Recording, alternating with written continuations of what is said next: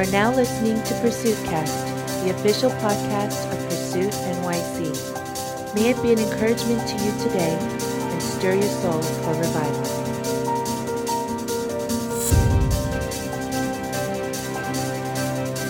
I'm glad you guys are here. As Kevin was saying, my name is Danny. I'm one of the speakers, not speakers, one of the leaders here at Pursuit NYC. Um, and it's a real pleasure to be here. I want to thank all of you guys for coming. If this is your first time at Pursuit, can you just raise your hand real quick? I want to show you some love. Come on, can we give up for? Show you guys some love. Thank you for coming. And so I'm excited to share the message for today. I'm actually gonna jump right in. Um, I know many of you guys don't know me. I think a lot of you guys here do. I think we might have met a couple times. But if you guys don't know me, come find me after. I would love to talk to you guys. I would love to meet all of you guys and maybe share some stories. But I want to jump right into today's message. I feel like there's a word that's been stirring in my heart for a while now. The last time I spoke for Pursuit at a monthly gathering was May of 2018, a year ago. And so I've been waiting a whole year for this moment. I feel like a little kid, right? A little jittery. I feel like it's kind of like a, a final exam, too. I waited a whole year, and I'm finally all prepped and ready to share the word that I feel like God has given to me. So we're gonna jump right into it. Um, bear with me as I just get settled. But last month, I want to share something real quick. Last month, as Kevin was saying, we do this monthly gathering every month at different locations. But there's a really cool story that happened last month. Last month at our monthly gathering, we had a time where after our services, after our messages, we really believe that God heals, that He heals even right now in this moment. He heals today. And so we made a call. We were like, hey, if you need healing in your body, we want you to come to the front. And so there was this one guy that came, and he had uh, allergies. He had really bad congestion in his nose. So he, he's like, yo, Danny, can you pray for me? I'm like, yeah, man, what's going on? He's like, I can't breathe. So we prayed for him, and then we're just like, yo, bro, can you test it out? He's like, "Oh, I think it got a little better, but I'm not too sure. So I'm like, all right, we'll keep praying, we'll keep praying. But is there anything else we could pray for you? And then he goes, yeah, actually there is. I have this condition in my knee where for seven years it's been bothering me. He, it, there's a, a medical term for it. Too bad I'm not a medical person, but there was a medical term for it. It's like, yo, my knee's been bothering me for seven years. It got to a place where if I were to kneel down, it would hurt right away, so I can't. Danny, can you pray for me? We're like, yeah, man, let's see what God can do. So we sat him down and we're like, in Jesus' name, all pain in the leg, feel better, get better, all pain, leave, right? Whatever we have to say. And we're praying for his knee, and out of nowhere, just like, yo, man, can you test it? He's like, yeah, yeah, yeah. And he's like, oh, wait a minute, Danny. Whoa. Whoa, whoa, whoa, Danny, wait, wait a minute. I wasn't able to do this for seven years. I think it got a little better, right? We're just like, yo, keep testing. He's like, okay. And he's kneeling around and moving while he's kneeling around, right? We're like, yo, man, so how is it? How is it? Listen, this is what he said. For seven years, he was not able to get down on his knees. For seven years, it was bothering him and tormenting him. For seven years, he went about with this pain and the discomfort in his knee, and in a minute, in a moment, God healed him. We got a written testimony. You guys, you guys can check it out in our pursuit page. But he wrote us a legit testimony saying this condition that lasted for seven years, in one moment, in one encounter with Jesus, he was healed. Oh, come on, somebody. Can we give Jesus some praise? So I'm sharing all this because I feel like even for tonight, I feel like there's gonna be healing tonight too. I think there's some people here when I was even just worshiping, I felt pain, pain in my elbow, on my left elbow. And I don't know who that person is, and I don't know if you feel pain in your left elbow, but I feel like you're gonna be healed tonight too. So, anyway, with all that to say, just want to share testimonies to stir up faith. But like I said, I want to get into the word. I want to get into the message. I feel like the way the Lord speaks to me, He speaks to me through seasons. And I feel like the past three months, He's been giving me a word to share. And as I begin to go around sharing more and more, I've been sharing this word. And I feel like the time that we're living in right now, this moment of history, is unlike any other moment of history. I feel like this moment of history that we are in right now is unlike any other moment in history. That the generation that we're actually in, right? Psychologists call it, what do you call it, millennials, Gen Z, and even they don't fully know what to comprehend of it. They're like, yo, this, this generation is weird. We don't know how to fully engage with them, we don't know how to fully talk to them. But I feel like this generation is so unique and so unlike any other generation. And here, here's the reason why I'm saying that. Back in 2016, I was a part of a missions organization where they gave us real-time downloads and real-time data showing us how close we were to completing the Great Commission. Now, if you guys grew up in the church, you will know that the Great Commission was the last thing that Jesus told his disciples. Hey, go into all the nations, disciple every nation, baptize them in the name of the Father, the Son, and the Holy Spirit. 2,000 years ago, Jesus gave his disciples those last commands. We call it the Great Commission. And as we were part of this missions organization, they would give us real time data showing us how close we were. And actually, they said if we continue at the current trajectory that we are in, the projected date where every single nation and people group on the face of the planet will be targeted is 2025. Six years from now, where every single people group in the face of the planet will be targeted, where there will at least be some type of strategic missions going on, where every single people group in the face of the planet will now be somewhat targeted and engaged. So I want, I want, to catch, I want you guys to catch the weight of this. For 2,000 years, when Jesus first told disciples, hey, this is the last commandment I'm giving you, this is your mission. For 2,000 years, believers and people throughout history, church history, have waited for the moment that we're in now. So, see, I want you guys to know something. The generation that we're living in now is unlike any other generation. There's something so special going on where actually it changed from a concept to now factual. This actually may be the generation that sees the completion of the Great Commission. Yeah. Isn't that so mind blowing? 2,000 years of waiting for this one moment. Now, here's the thing each and every one of us, each and every one of us in this room, for some reason, one reason or another, God decided to create us in this moment of history. I want you to think about it. We could have been born in any other moment of history. God could have made me born when Jesus was walking the earth. That would have been pretty sick. I think I would have been like Peter, right? Forget Peter. My name is Danny, right? I, I, that's what I would have said. But he didn't. We could have been born in, in the time of the Great Reformation of the 1500s with Martin Luther and the 95 Thesis. But we weren't. We could have been born when America became a country. The United States became a country in the 1700s. But we weren't. We could have been born at the time of 1900s where great revival was sparking around. Revival in Wales in 1904. Revival in Azusa Street, California in 1906. Revival in Pyongyang, Korea, where many of us are Koreans, 1907. We could have been a part of the great move of God, of revival swirling across the nations during that time, but we weren't. We could have been born during the civil rights movement, 50s and 60s, but we weren't. And instead, God, in His goodness, in His sovereignty, in His all knowing plan and purpose, decided to place us into this moment of history. And then now we got to ask the question then why, right? Then, Lord, what is my purpose? God, what is my purpose then? You see, we're not just another number, we're not just another statistic, you're not just another person. There's a purpose as to why you're alive, there's a purpose as to why God created you. There's a reason for your existence. And actually, the truth is, there can only be one you. So, so I, I want you guys to catch the word of what I'm saying, right? Hear me out. There is only one you in this moment of history. There is only one you all throughout humanity. And God decided to place you in this moment of history right here, right now. Even today, y'all could have been doing anything else on a Saturday night. To be honest, I thought this room would have been packed. I don't know what everyone else is doing, right? Y'all could have been doing anything else on a Saturday night. But y'all chose to come to a small church, not small, small one's pretty big. I like this church.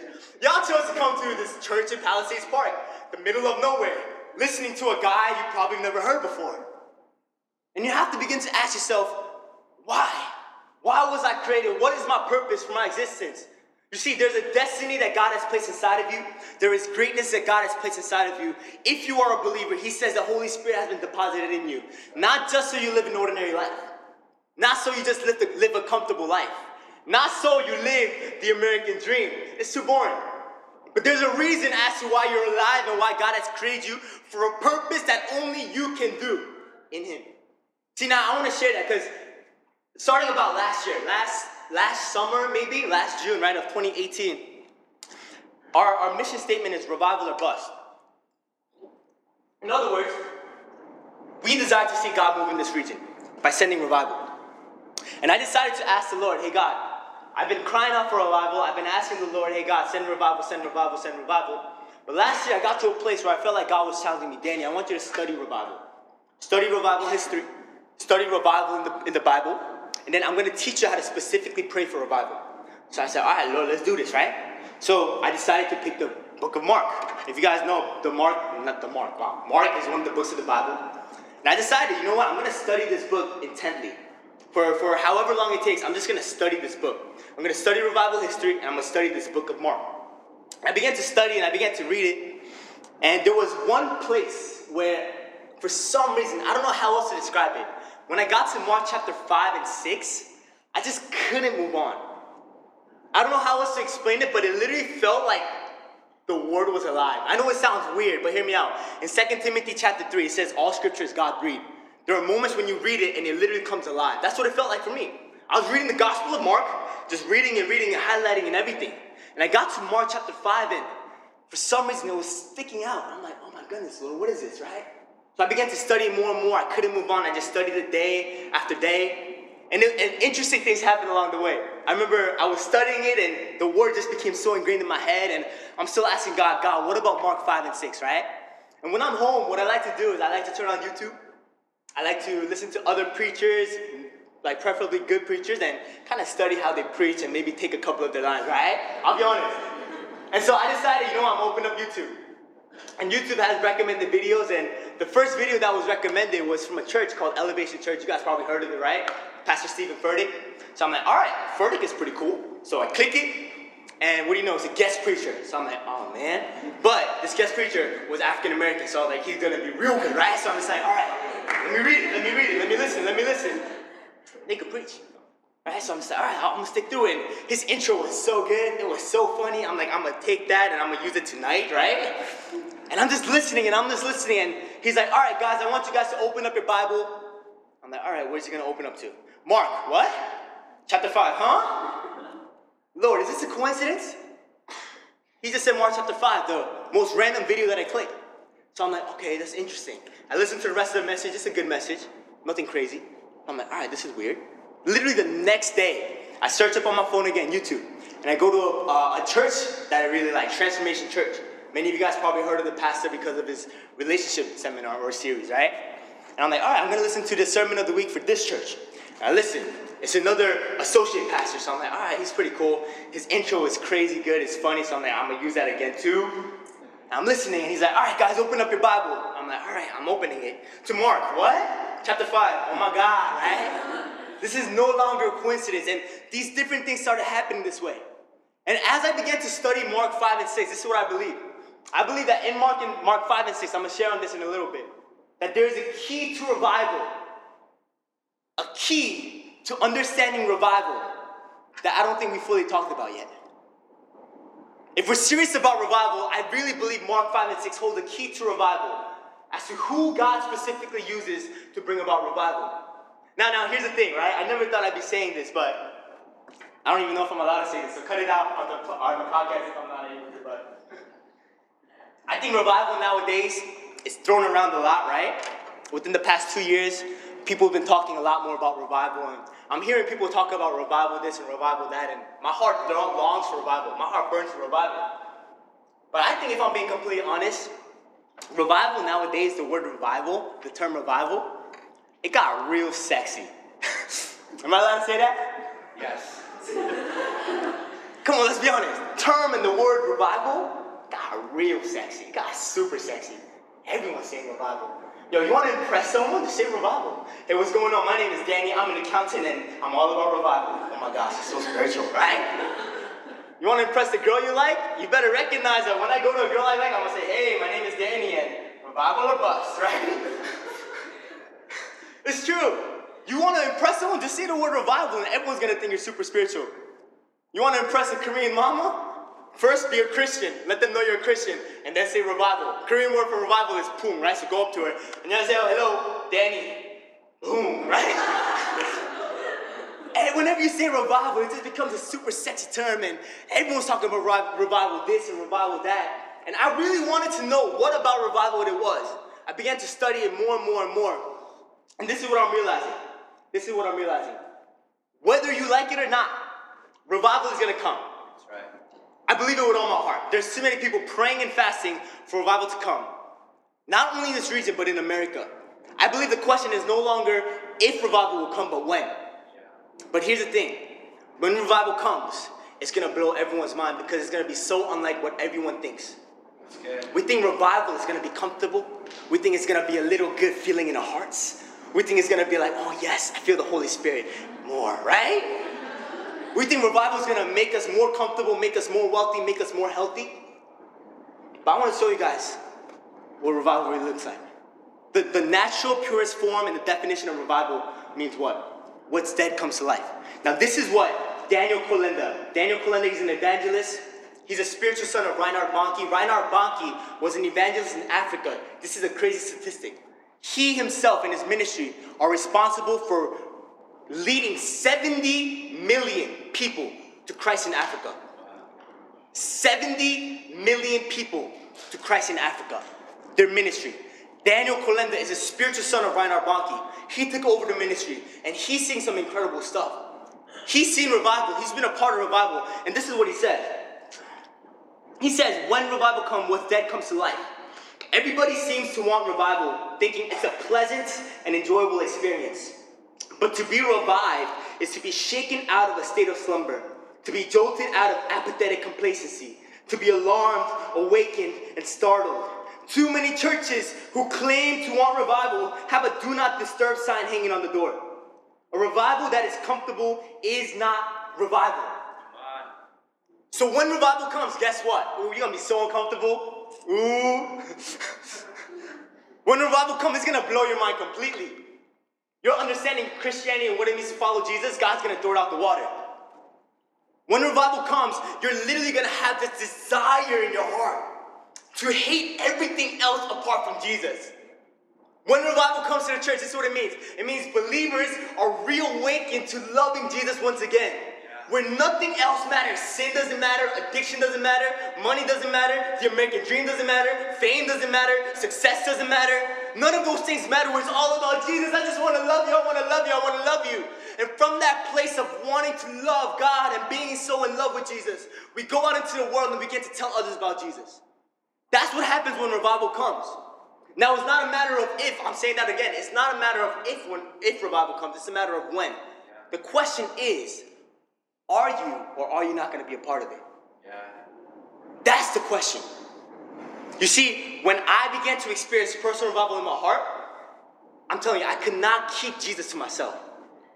When I began to experience personal revival in my heart, literally everywhere I went, I just had to tell people about Jesus.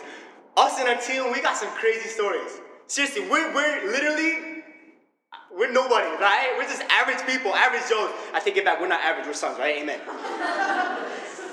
But we're just, we're, we're people, we're sons just like you guys, daughters just like you guys. And we go around because we have this burning desire in our heart because we've experienced personal revival to tell other people about revival. Can I share a couple of stories with you guys? Yeah, is that cool? Yeah, yeah, amen? Amen? One time, this was what, January of this year, we were in Kansas City. We pulled up to a Sonic drive through because Sonic has the best burgers in my opinion. So we pulled up, and if you've been to Sonic, you know that you order through the drive through menu, but a person comes out to bring it. I think it's the best service ever. And so we ordered a lot of things, and this young girl, she's very, very sweet. She comes out and she's like, hey, here's your order. And out of nowhere, we just have the desire to tell her about Jesus.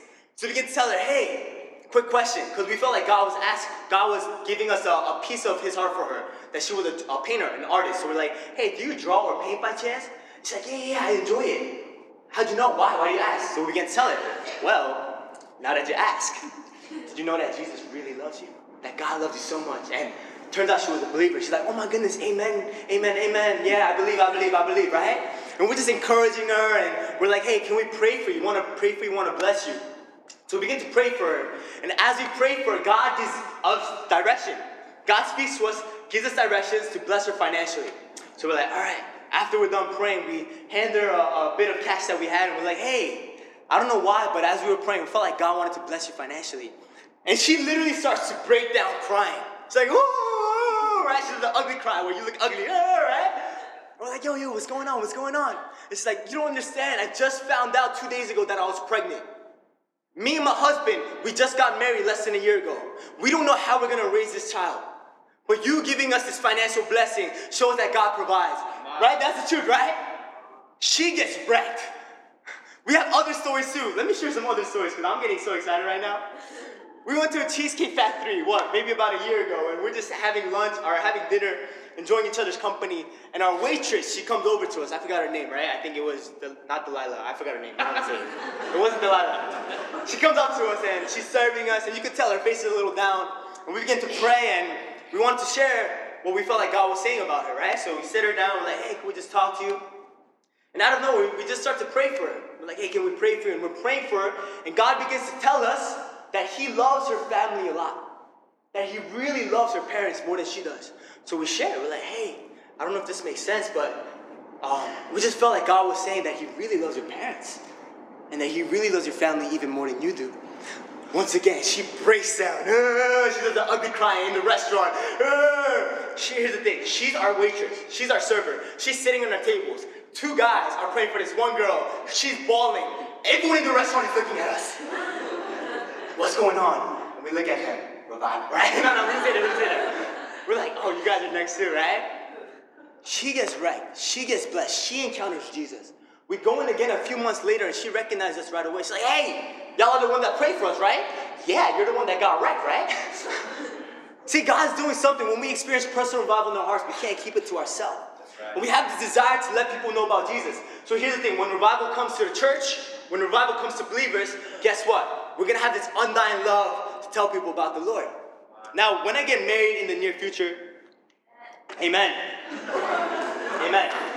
Oh, come on, I need people to say amen in faith. Amen. When I get married in the near future, I don't know when that is, Lord, you know. But here's the thing when I get married in the near future, you better believe and you better realize that I'm gonna love my wife with everything I got. And this thing on my finger, on my ring finger or ring, is gonna show that I'm committed to my wife, that she's committed to me, that we're one, that I love her dearly, and that everyone I talk to, I'm gonna let her know, hey, my name is Danny. That's my wife. Hey, my name is Danny. I'm her husband, right? Everywhere I go, I'm just gonna let people know. What? I'm drinking coffee. I'm gonna go like this, right? I'm preaching. I'm gonna preach like this, right? In the same way. Why? Because I love my wife so much, my future wife, who I don't know yet. But from a place where I just love her so much, and I love her, and I love her, and I love her, I can't keep it to myself. That's actually what happens when revival comes to our church. Right. That's what happens when revival comes to you guys. We can't keep it to ourselves. Now, here's the thing. Once again, I said it. Revival is coming. The question is, are you going to be a part of it? Yeah. The question is, are you going to be an usher of revival or are you going to be an audience in revival? Come on. Did you know that you guys have a decision to make? You guys actually, according to the Bible, can make a decision whether or not you'll be an usher of revival, of revival or an audience in revival. Whether or not you'll be a spectator or a promoter. Whether or not you'll be a part of it or you'll be a bystander. Biblically speaking, I'm gonna show you guys in a bit. You guys have a decision to make. And in about 30 minutes, I'm gonna make a call where each and every one of you guys will have to make a decision. Are you or are you not all in for Jesus? It, trust me, the call is not for me to feel good. I already feel good about myself, if you can't tell. I'm happy. I feel real good. But the question is will you or will you not be a part of the revival that's about to come? Now I want you guys to open up to Mark chapter 5. Mark 5, Mark 5. Now I'm going to be reading, if you have your Bible, turn to Mark chapter 5. If not, I'll just be reading it for us. Mark 5, verse 21. All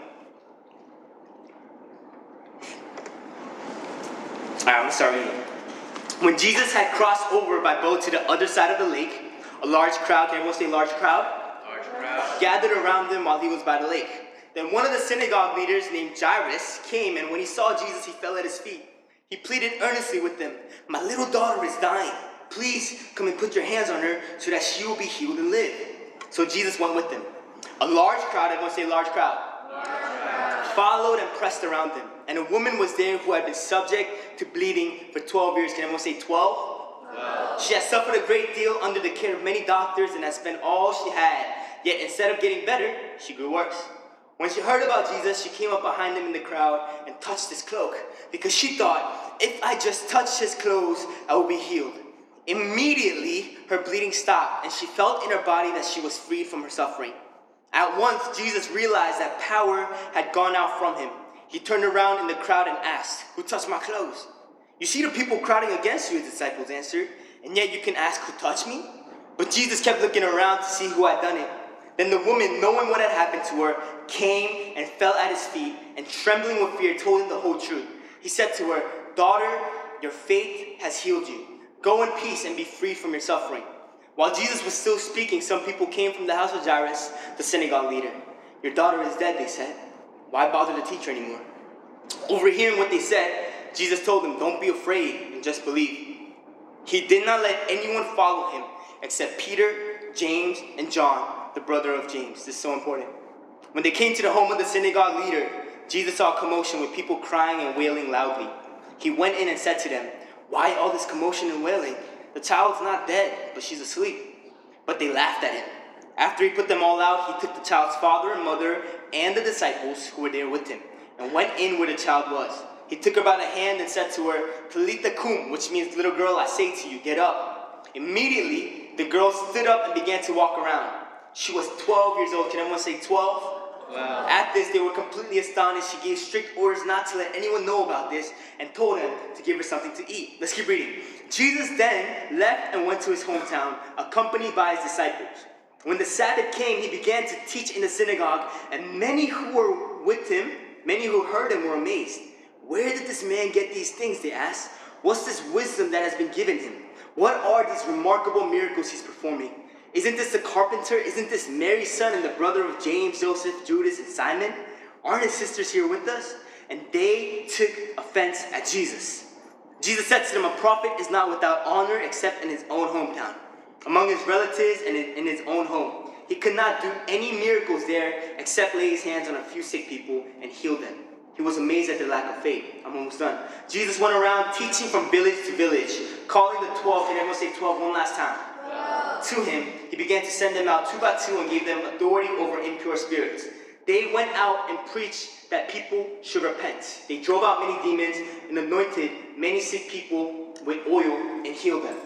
I'm gonna explain this to you guys. The way my mind works, to be honest, words don't really work in my mind. Um, if you know me, you'll realize that. I have a hard time with words, and so I like pictures, and I like drawings, and I like stories, right? So I'm, I'm gonna tell this story to you guys, and I'm gonna point out a couple of things.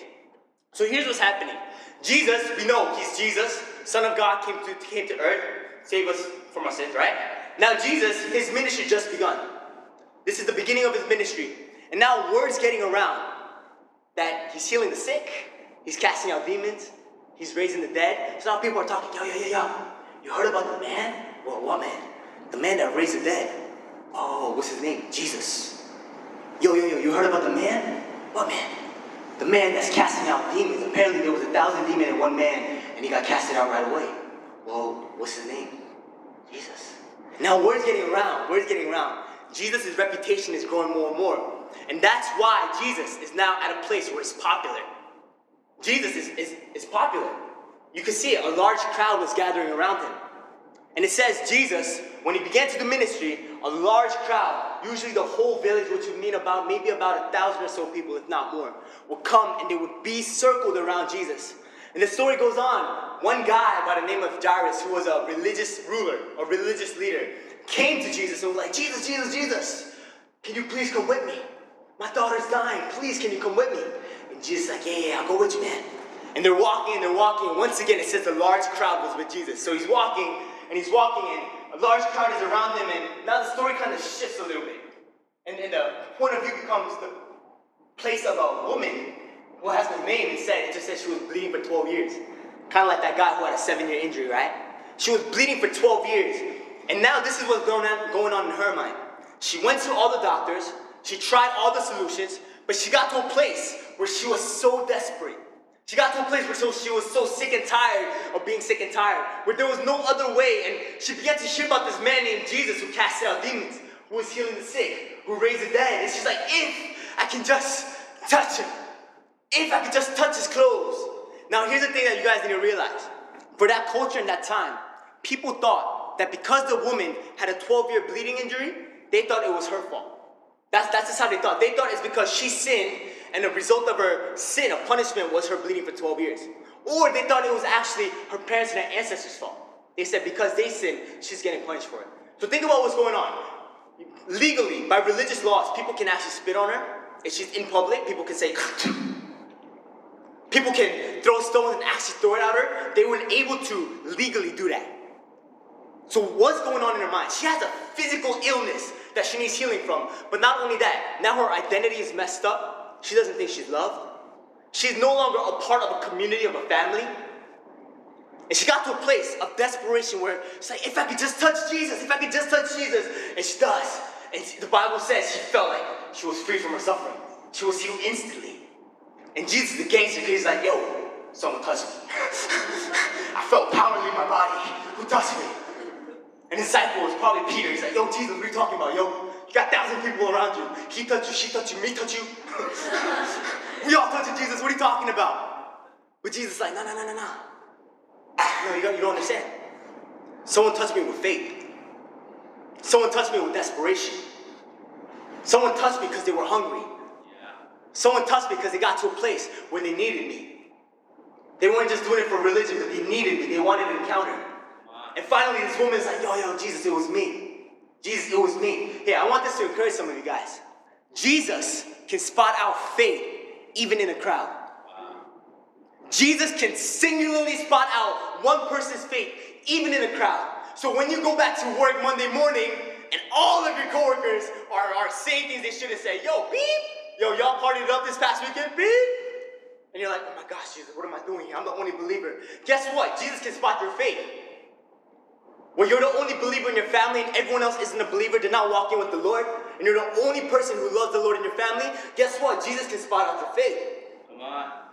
Can I say something a little, uh, maybe controversial? Some of you guys are gonna go back to church tomorrow, and you are gonna be the only one who has a passion and a desire to live fully for Jesus. And other people are gonna say, yo, why you worship like that? You're too passionate. Can you quiet down? You're not even singing on key. You're too radical. No, no, no, no. I love Jesus. You understand? I love Jesus. Jesus can spot out faith. I just want that to encourage some of you guys. Because some of you guys need some encouragement in this moment. You're the only one running hard after God. And sometimes you wonder, am I weird for that? Nope. You just have faith. Jesus can spot out faith in the crowd. Now, this is what he says. He says, Daughter, daughter, your faith has healed you. So in that moment, she got she got physically healed. Her bleeding stopped. When he said daughter, guess what that did? Her identity issue that she had, thinking that she was in love, thinking that she had nowhere to belong, guess what Jesus did? He restored that too. Your faith has made you well. I remember I told you guys that people around her thought that it was because of her sin that made her sick. When he said, Your faith has made you well, what did he do? He restored her back to community. So Jesus just did a full healing, a full miracle, a full restoration, a full revival. And we keep reading. Now, Jairus, right? The main person. Think about how he's feeling the whole time. Oh my goodness, Lord, Jesus. Come on, Jesus, we gotta go, we gotta go, we gotta go, we gotta go. Jesus, oh my goodness, woman, you were bleeding for 12 years. Wait two more days. right? Jairus is probably so impatient. My daughter's dying, my daughter's dying. And finally, word comes to him. Hey, Jairus, don't bother Jesus anymore, man. I hate to break it to you, but your daughter's dead. Oh, you mean she died? Yeah, man. Wait, wait, we're so close. You mean she's dead?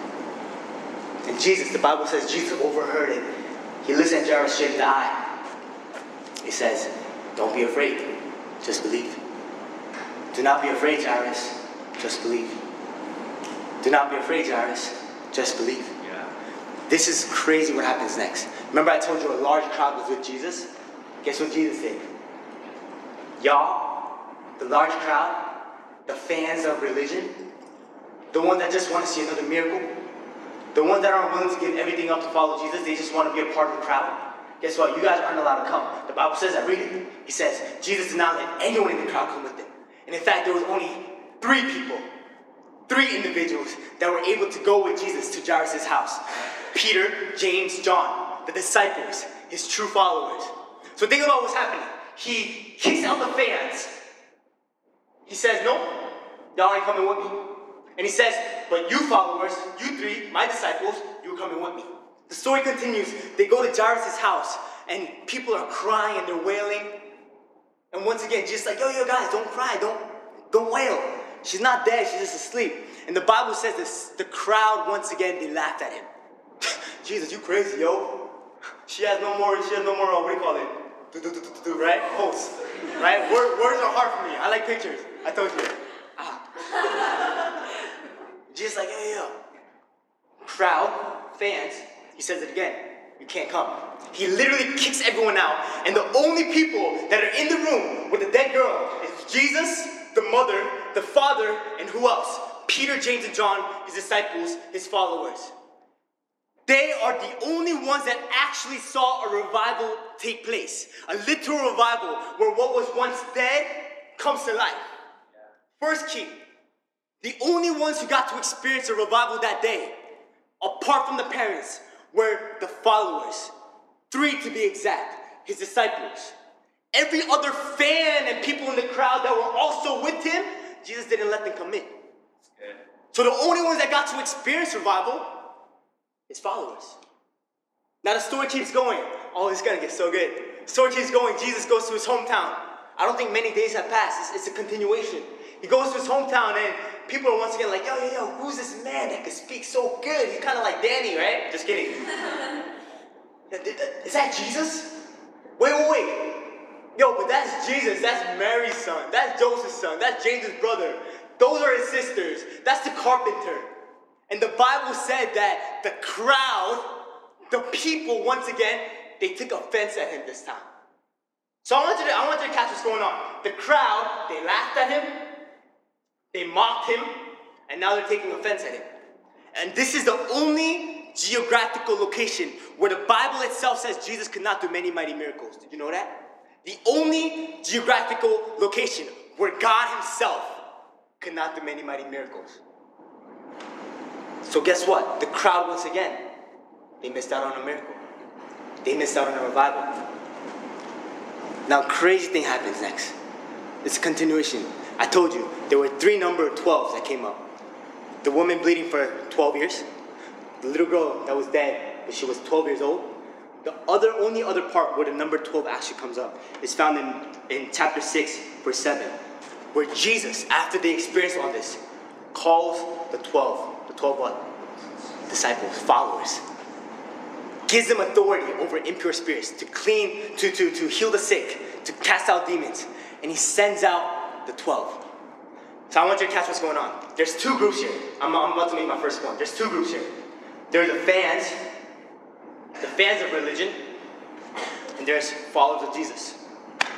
There's the crowd that are just want they just, want the benefits of Christianity. If we're being honest, they want the health, the wealth, they want to go to heaven. And then there are the followers who gave everything up to follow Jesus. Now, hear what's going on. This is crazy. Hear what's going on. The crowd are the same people that when when their comfort is challenged, when the status quo of their comfort is challenged, this is what they do. They complain, they compromise, and they grow complacent.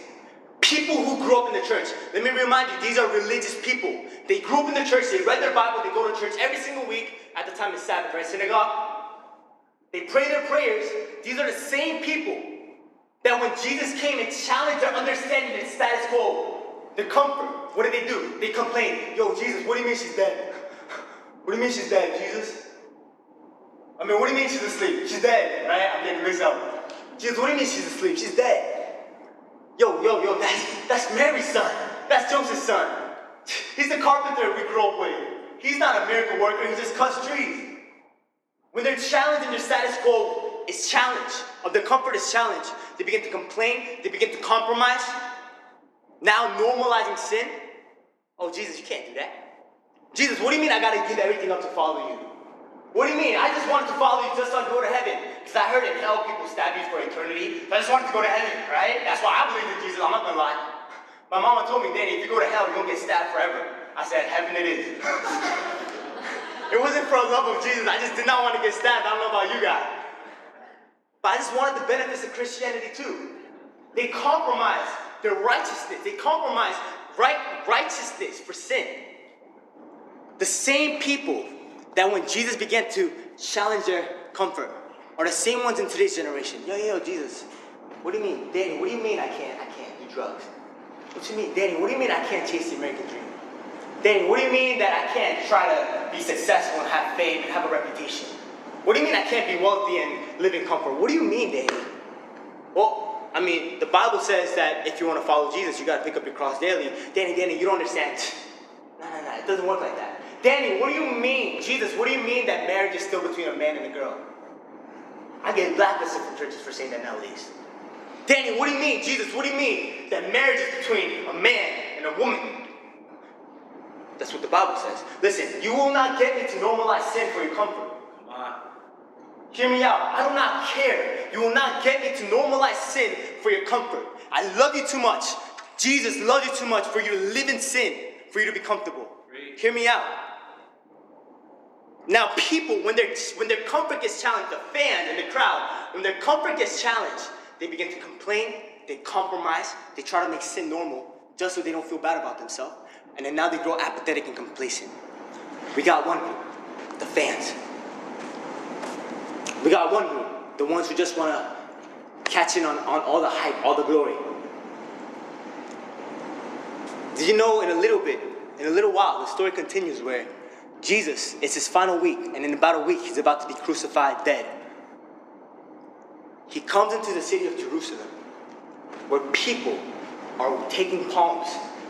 They're waving it up and down, saying, Hosanna, Hosanna, Hosanna, hail the King. Hosanna, hail the King. The King is here. The Savior is here. They're saying that about Jesus. A week later, the same crowd, or the same crowd and the same people that are saying, kill him, crucify him. He's a heretic. Why? Because their comfort got challenged. Because their status quo of comfort got challenged. Let me, let me tell you guys something. That's what happens when revival comes. Your comfort will be challenged. The status quo of your comfort will be challenged. And you will have a chance to respond. You can respond in complacency, complaining, and compromise, like any other fan of Christianity. Or you can be a follower. I'm going to talk about it in a, in a bit. Give everything up to follow Jesus. Now, here's the thing. Growing up, I grew up in the church. I don't know why my voice, my mouth is so dry. I grew up in the church. Ever since I was born, ever since I literally popped out my mom, look, I, I grew up in the church. I don't think I've missed a single week ever until I was like 21. Right? I was a righteous person. I was a good Christian boy. Went to church my whole life, read my Bible, prayed my prayers. I did everything right. But like I said before, I never had a relationship with Jesus. I just wanted the benefits of Christianity. I just wanted the benefits of what it means to get eternal life. Like I said, my mom said, Dad, you go to hell, you burn, you get stabbed. I said, no, thank you. Heaven it is. See, I wanted the benefits of Christianity without paying the price. I was a fan, I was a crowd. I just wanted to, to get caught up in the hype and the glory of what's going on without actually committing, without giving everything up to follow Jesus. That is why in church I was a good Christian boy. But that is why when Monday through Saturdays, when I was with my friends, I got drunk. I did drugs. I lived a super promiscuous lifestyle. Here's the other thing I made money. I got the wealth. If I continued what I was working on, I would have made six figures a year as an 18, 19 year old boy. I had the fame, I had the reputation. People all over K Town knew me. I could go to any bar and any restaurant I want. Danny, come in. I'm not making this up, I'm so serious. I had the dignity, I had the success, I could make my parents retire. I had the American dream. I had literally everything I wanted. But I came to a place where I realized something's still missing. There has to be more to this gospel than simply saying, I want to go to heaven. That's why I'm gonna go to church. And I realized something. I can no longer do this double life anymore. I can't live for the world one day and live for Jesus another. It doesn't work like that. So I got to a place where I was really questioning and questioning and questioning. Now, here's the thing I want you guys to understand Christianity as a religion is so popular in America. Did you know a recent poll came out in 2018? You guys can research this and it'll show all throughout. A recent poll, a recent survey in 2018 came out where Christianity as a religion, guess what? 70% of Americans would identify themselves as Christian in America. 70% would identify themselves as Christian. Here's the thing if every single one of those believers were to reach one other non believer to the Lord and lead them to Jesus in one year, did you know America would be 100% Christian nation? in one year, if all you did was reach one person for the Lord that did not know Jesus, America will be 100% Christian nation. Statistically, it shows Christianity in America is super popular. They want the benefits of Christianity. Why? Christianity promises good health, good wealth, heaven. But we know that's far from the truth. We know even though 70% say they're Christians, the truth is they're not really followers of Jesus. It's not a place to judge, but it just shows why. There is still injustice at an all time high, crime rates at an all time high, society is not being transformed. Bergen County, I'm sorry to say this, it does not look like the kingdom of God. Families are still broken, divorce rates are still going up, abortions at an all time high. So, what is going on? We know that people are in love with the idea and the concept of Christianity. They love it. You get, you get a, you get a one-way ticket to heaven. You get a one way ticket to eternal life. You get a one way ticket to golden streets. But here's what they're missing out on that's not the Bible. That's not the gospel of Jesus Christ. That's a counterfeit gospel going on around America. I need you guys to know something. You can be a fan. You can live your life as a fan all you want. Live in complacency, live in comfort. Chase the American dream. Good health, good wealth. Yup, Danny, I'm gonna go to a good college, I'm gonna get a great job, make a lot of money, retire my parents, live comfortably, buy a Maserati, but that's too expensive. The Toyota will do, right? A house. And you get to a place where you're so comfortable, and you know what? By the time I'm 70, I'm gonna retire, and, and I'm gonna give to the church, I'm gonna serve the church, I'm gonna go on a couple mission trips, I'm gonna feel good about myself. Newsflash, that ain't the Bible, that ain't the gospel of Jesus Christ. Now, there's one group, the fans, I'm almost done. There's another group, the followers. Like I said, three things took place that day. A woman bleeding for 12 years was healed, a girl who was 12 years old was resurrected, and 12 disciples, followers, were sent out to do the will of God. Did you know that when the story continues on, if you grew up in the church, you will notice when Jesus dies and he goes back to heaven, revival came the next week, but it came through 120 followers of Jesus Christ. When they got the Holy Spirit, revival came where the very next day, 3,000 people were added to their number. So I want you guys to catch this. When revival comes, God is not going to give it to the fans. The fans will be audiences of what's going on. The spectators, they'll just be spectating revival. Those who God will use to be a vehicle and a vessel for revival are those who are followers. So, what does it mean to be a follower, Danny? One thing only. One thing, and that's what we see. It means give everything you have to follow Jesus. Give every single thing you have up to follow Jesus. Your career, you give it up. These guys were fishermen and tax collectors before Jesus says, Come follow me. Their wealth, they gave it up. Their comfort, they gave it up. Their life, they gave it up. Did you know that all 11 original disciples, besides Judas, besides John too, they were all persecuted for their faith? Literally, all died because of their belief. Peter, it says, history says, he was even hung upside down on the cross because he was like, I am not worthy to die like my Savior.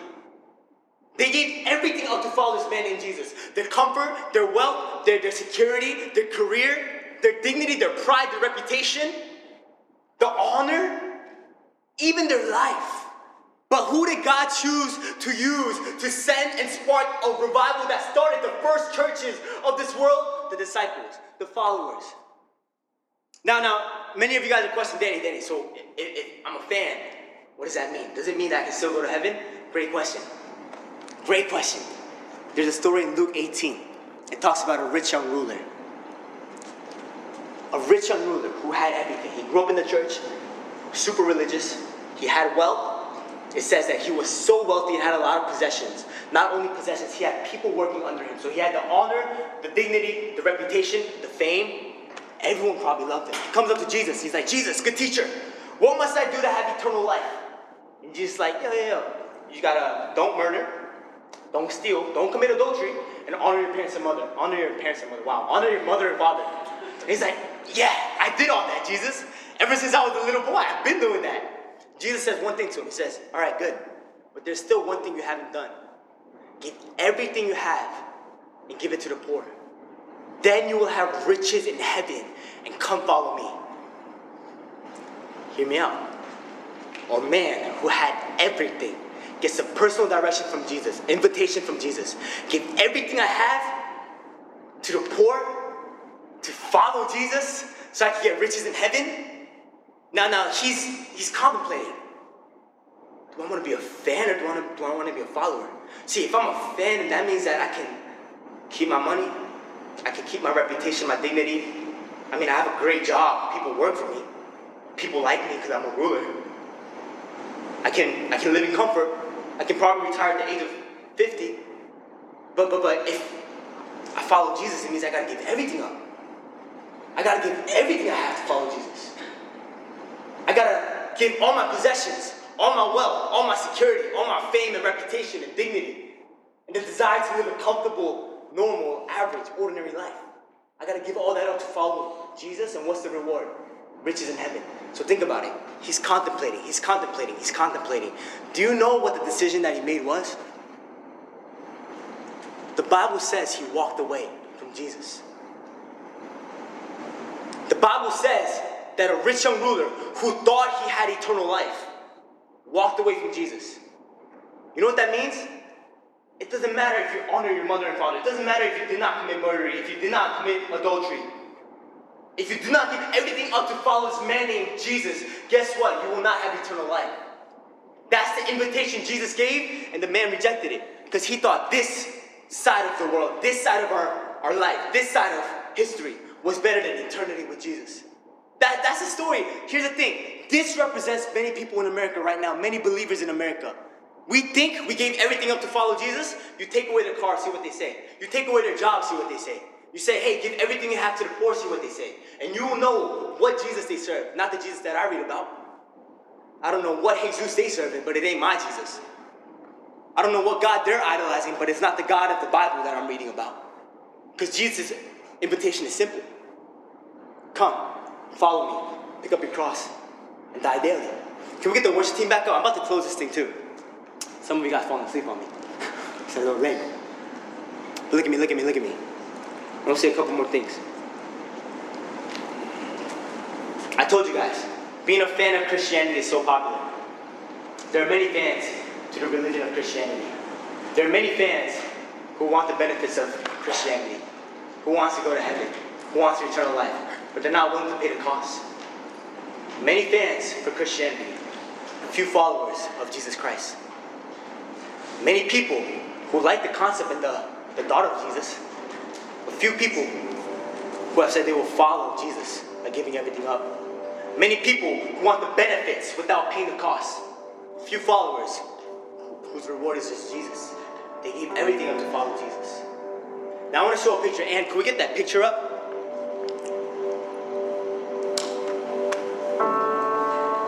I don't know if you guys know who this man is. You guys know who this man is?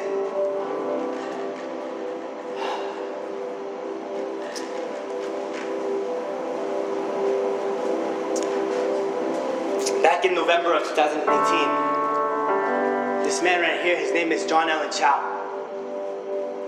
And uh, he was 26 years old. And he made every major headline on every major broadcasting TV network. Fox News, CNN, which even stands for constantly negative news, decided to show a picture of him. Every single major TV news station, the headline was about this man. John Allen Chau, American missionary, killed in an attempt to bring the gospel of Jesus Christ to an unreached island. That's what the headline of CNN says. They never say anything good. but this is what it said for the first time in decades. Headline of every major news station was about a man named John Allen Chau who gave everything up, an American missionary who gave everything up for the sake of the gospel of Jesus Christ. He got killed in an attempt to bring the gospel and the love of God to a people group in an island, a small island right off the Indian Ocean. They never had contact with humans before. And John Allen Chau, who loved Jesus so much, who had a burning desire to just live for him, who couldn't keep it to himself, he experienced personal revival, said these people, they do not know Jesus. If they don't, there's only one way they're going to hell. Someone has to go to tell them about Jesus. Someone has to go to let them know about the good news of Jesus Christ. Someone has to go to let them know that there is a man who has died and given everything up so that they can have an eternal relationship with him. John Allen Chau answered a call, November of 2018. For months he was strategizing, for months he was praying. He got off the boat. As soon as he stepped onto shore, reports say that he was stabbed with the spear. He was killed. Even till this day, his body cannot be retrieved because it's such an unreached people group. Now, here's the thing.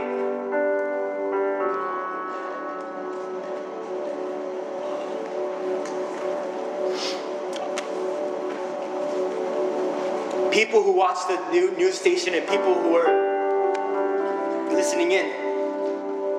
um, um, there was mixed reviews. Many, many non-believers they were saying, "Wow, what a noble man! Wow, what a man who was so noble, who had a reason to live and had a reason to die. He found something worth living for, something to die for. And then there was another side of non-believers who say, yo, he was foolish. What was he thinking? He was still so young. He still had a lot of life left in him. And that was given. It was a bunch of non-believers. They just didn't know. But what made me sad, what really broke my heart, was that the church and believers, their response was, what a fool, what a freaking idiot. You can read the reviews, you can read the responses online if you want.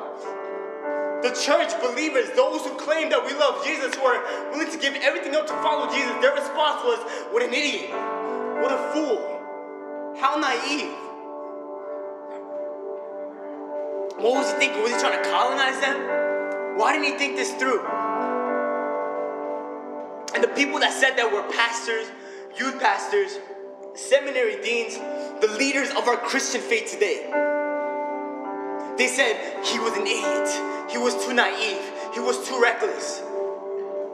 What was he thinking? If only he actually studied the word. Well, my fault, Mr. Dean. Maybe I missed out on the part of the Bible where Jesus says, if you want to follow me, you got to come and die. My fault, you pastor. Maybe I missed the part of the Bible in Revelation chapter 12, 11, where it says, We have overcome by the blood of the Lamb and the word of our testimony, for they love their lives not even as their own, even unto death. My fault, Pastor. Maybe I missed a part in the Bible in Hebrews chapter 11 where it says our heroes of faith were tormented and tortured. And even though they had a chance to be released, they refused to. The world did not deserve them. Maybe I missed that part. But for the first time in decades, a man who was living the gospel of Jesus Christ, who found a reason to give everything up to follow this man named Jesus, was to respond to the church. What an idiot. How reckless. See, Christianity has too many fans, man. That's what I'm trying to tell you guys. Fans do not inherit the kingdom of God. I don't know where you guys are at right now. I don't know how you guys grew up. Maybe you were like me, you grew up in the church and you had all that stuff in your mind. The gospel of Jesus Christ is not live a comfortable life. The gospel of Jesus Christ is an invitation to come and die because when we die to ourselves, we can truly live in Christ. There's a counterfeit gospel going on in America, and it says you can be a Christian without giving everything up. There's a counterfeit gospel going around in America right now that says you can be a Christian without picking up your cross daily. There's a counterfeit gospel in America right now that says the American dream is the gospel of Jesus Christ. Let me tell you something, that is a lie straight from the pit of hell. And I am so sick and tired of it because Satan is taking too many lives right now, thinking they are living for Jesus when in fact they are not. I can't say this if I do not love the people that I'm ministering to. I'd rather just share a good message that makes you feel good. You go home and say, Yes, I'm good. But that's not love, that's not the Bible, that's not the gospel. And I have no other way to do it. But I refuse to water down the gospel of Jesus Christ for your comfort. I refuse to normalize sin so you can be comfortable. I don't know about you, but I made a decision in 2012 that no matter the cost, I will follow Jesus with everything I got. If it means people ridicule me, so be it. If it means people make fun of me, so be it. If it means that I got no more friends, no more followers, no more whatever, I don't care. Because I found someone, his name is Jesus, that is worth living for and worth dying for. Not 50%, not 70, not 90% of my life, not Sundays, not Saturdays and Sundays, but all of me. I found him. For the first time ever in my life, you don't understand. I was so depressed, wanted to kill myself. People made fun of me all the time. Growing up, I was bullied for being Asian. I said, I hate my life, I hate my life, I hate my life. They call me Yao Ming and Chino. I said, no, I'm Korean, right? Bullied all through my life. But for the first time, I found someone that welcomed me and approved me and says, You're loved just the way I created you. Now, the invitation is this is not, the invitation is not for you to come to church every Sunday. To be honest, I'm gonna be straight up, I do not care about that. That should be a spiritual discipline. That shouldn't be just a decision to make question is, the invitation is not pray a little prayer, Jesus, I welcome you into my heart. I've done that too many times. I've done that 17 times in counting. The question is, will you give Jesus a part of your life? That's not the invitation.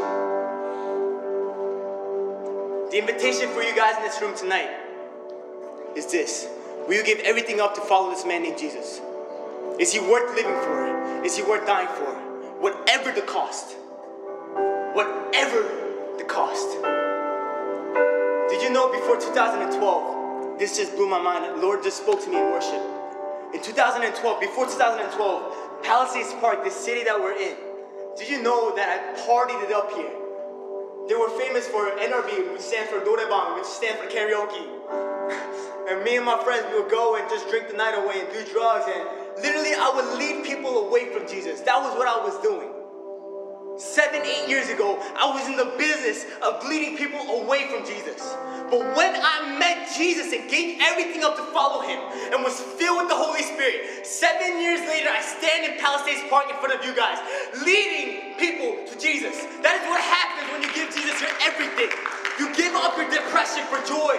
You give up hopelessness for hope. You give up unfulfillment for satisfaction and longing and fulfillment. That is what happens when we give everything up to follow this man named Jesus. One last thing that makes the follower stand out. Jesus chose to pour out his Holy Spirit on only his followers, not the fans. It was only the followers of Jesus Christ, those who emptied themselves completely, those who gave everything up. They were the only ones that were able to be filled with the Holy Spirit, baptized with the Holy Spirit. Peter, the same Peter that saw a revival take place with the little girl raised to life. Fast forward, is the same Peter on the day of Pentecost stands and says, Guys, you guys who killed Jesus Christ, the Savior of the world, guess what? He is your Savior and He died for you. Now repent and believe and be baptized, and 3,000 people were added to the number. Revival. The disciples and the followers, the only one that received the Holy Spirit. The fans, I'm sorry, they did not. The Holy Spirit, when Jesus Himself said, is God's gift, the Father's gifts to us, His children. The followers, the disciples, were the only ones that got it.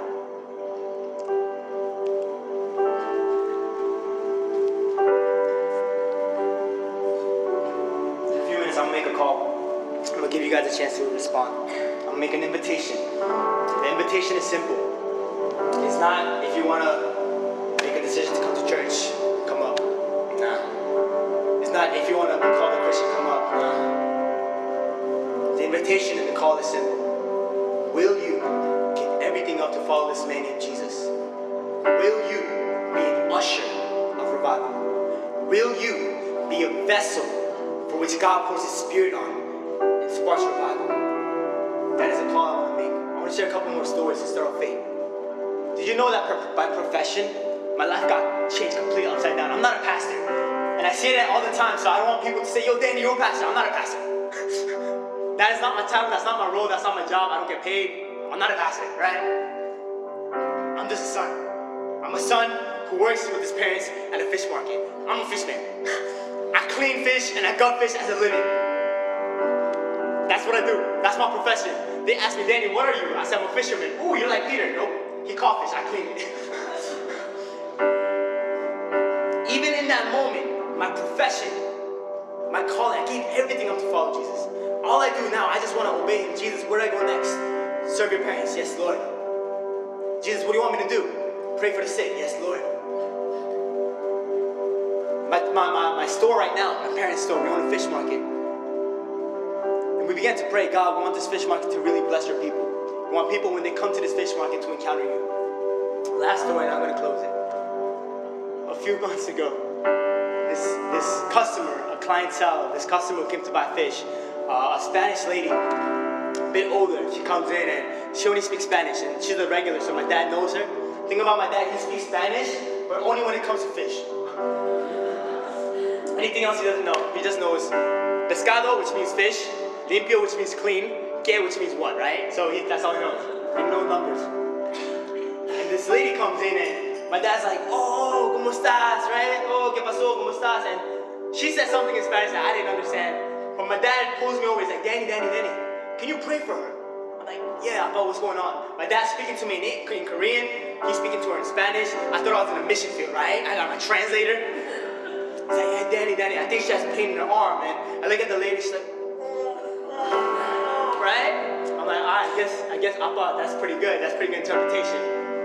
So I'm like, okay, senora, uh, pray, right? It's like, okay, okay. And I'm like, I want to ask you, can I place my hand on you? Uh, manos, okay, right? She's like, okay, okay, right? So I'm like, okay.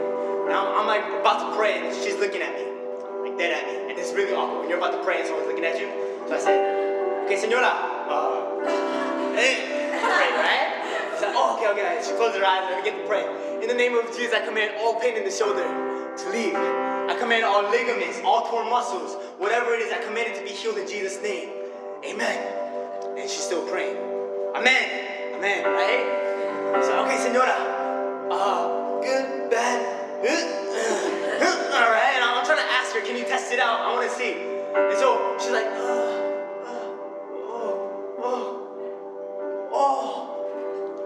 Right? I'm like, whoa. And I asked her, ayer, which means yesterday, ayer, you, ooh, ooh. And she's like, no, ayer, ooh, right? I'm trying so hard. I, really thought I was in the mission field. I'm like, oh my goodness, senora, senora. Wow, wow, fuego, fuego. I use a all the Spanish I know. Fuego, fire, fuego, right? It's like, oh, oh. And she's showing me what she couldn't do before. She's like getting money and putting in the tip jar and things like that. I'm like, whoa, that's so cool. And, she's, and then she comes up to me, she's like, gracias, gracias, gracias, which means thank you, thank you, thank you. In that moment, I needed her to know that it was Jesus that healed her, not me. I needed her to know that. Or else she would go on her whole life thinking that a man named Danny healed her and not Jesus. So I said in my in my mind, I'm like, all right, I gotta tell her, ma'am, listen to me. I did not heal you. It was only Jesus Christ who healed you. Give him praise. Amen. That's what's happening in my mind. I'm getting ready to say it, and somewhere around here, I realized I don't speak Spanish. Somewhere, it wasn't my, perfect in my mind. Lady, it was not me. Give Jesus praise. But around here, I realized, oh snap, I don't know this. How do I say this in Spanish? So I pray quickly and pray, Holy Spirit, give me the gift of tongues in Spanish. Some of y'all don't believe that, okay? Right? So Holy Spirit, I need you right now. Holy Spirit, help me. So I look at her dead in the eye, filled with boldness. I gave my life to follow Jesus. I don't care if people think I'm weird. I don't care if people think I'm a loser. I don't want to live comfortably anymore. I want to give everything up I have to follow Jesus. If that means a, a Spanish lady who I cannot communicate with know Jesus, it means a Spanish lady who I cannot communicate with know Jesus. So I look her in the eye. Boldness is rising up inside me because of the Holy Spirit. I said, Senora, escucharme, right? I don't even know that word, but apparently it means listen. Senora, escucharme. Mi, nada. Solo Jesus Cristo. Amen? She's like looking at me. Solo Jesus Cristo. Amen. And she's like, Amen. Amen. Amen. Literally the moment I got to tell her, I was like, man, it was not me. Me nada. Me no. Only Jesus Christ. Amen. And in that moment she knew it was Jesus Christ that healed her.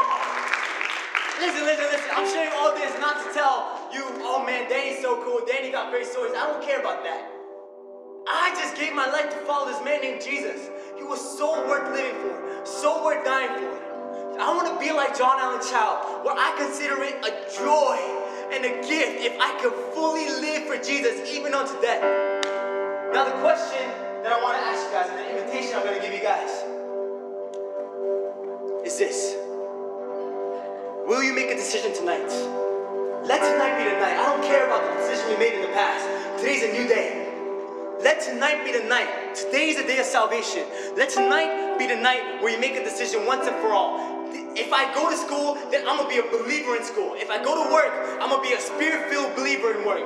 Wherever I go, Jesus, I want to give my life fully for you. Everything I have, I choose to follow you, even unto death. Fame, I give up. Comfort, I give up. The American dream, I give up. Success, I give up. Reputation in the eyes of people, I give up. Jesus, compared to you, they're all rubbish. I want to make that call. Can everyone stand with me?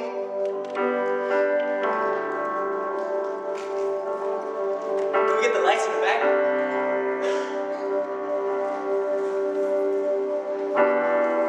When I gave Jesus my life, my whole life changed completely. People did not even recognize me. I'm not making that up. I'm so serious. I mean, people from my days when I used to party with them, they're like, yo, Danny, what happened? Jesus happened. You need Jesus. Jesus comes, it says you're born again. When the Holy Spirit comes upon you, you're literally born again. You're not your old self. You're not your fears. You're not your shame. You're not your mistakes. You have a whole new life in store for you. But it comes at following Jesus at all costs. So whatever your eyes close, Holy Spirit, I thank you right now all over this room, God. That decisions will be made tonight that will shape history, God. Tonight will be the main moment where decisions are made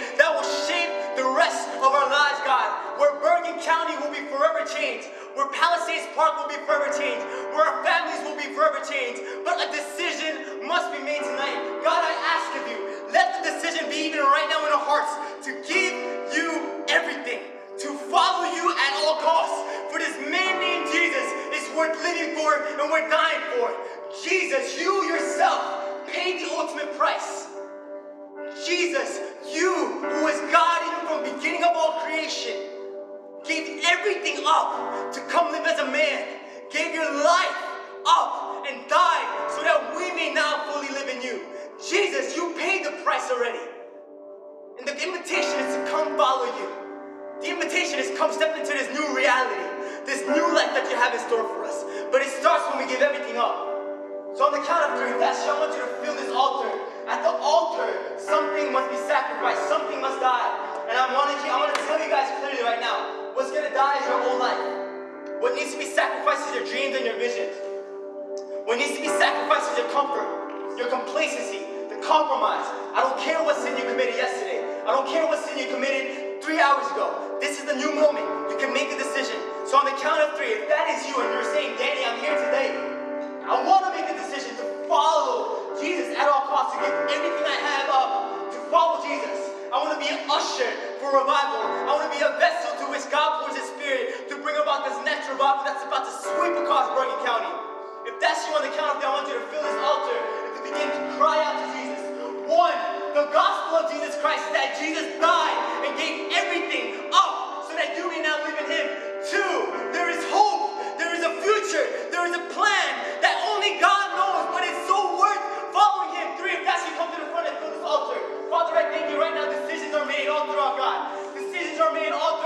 God. Decisions to follow you, God. Decisions to be an usher of revival, God, and not an audience, God. I thank you. Come fill this place. Come fill this place. Come fill this place, God. We thank you, Lord. We thank you, God. We don't want nothing else. We just want to fully live for you, God. We taste the world, God.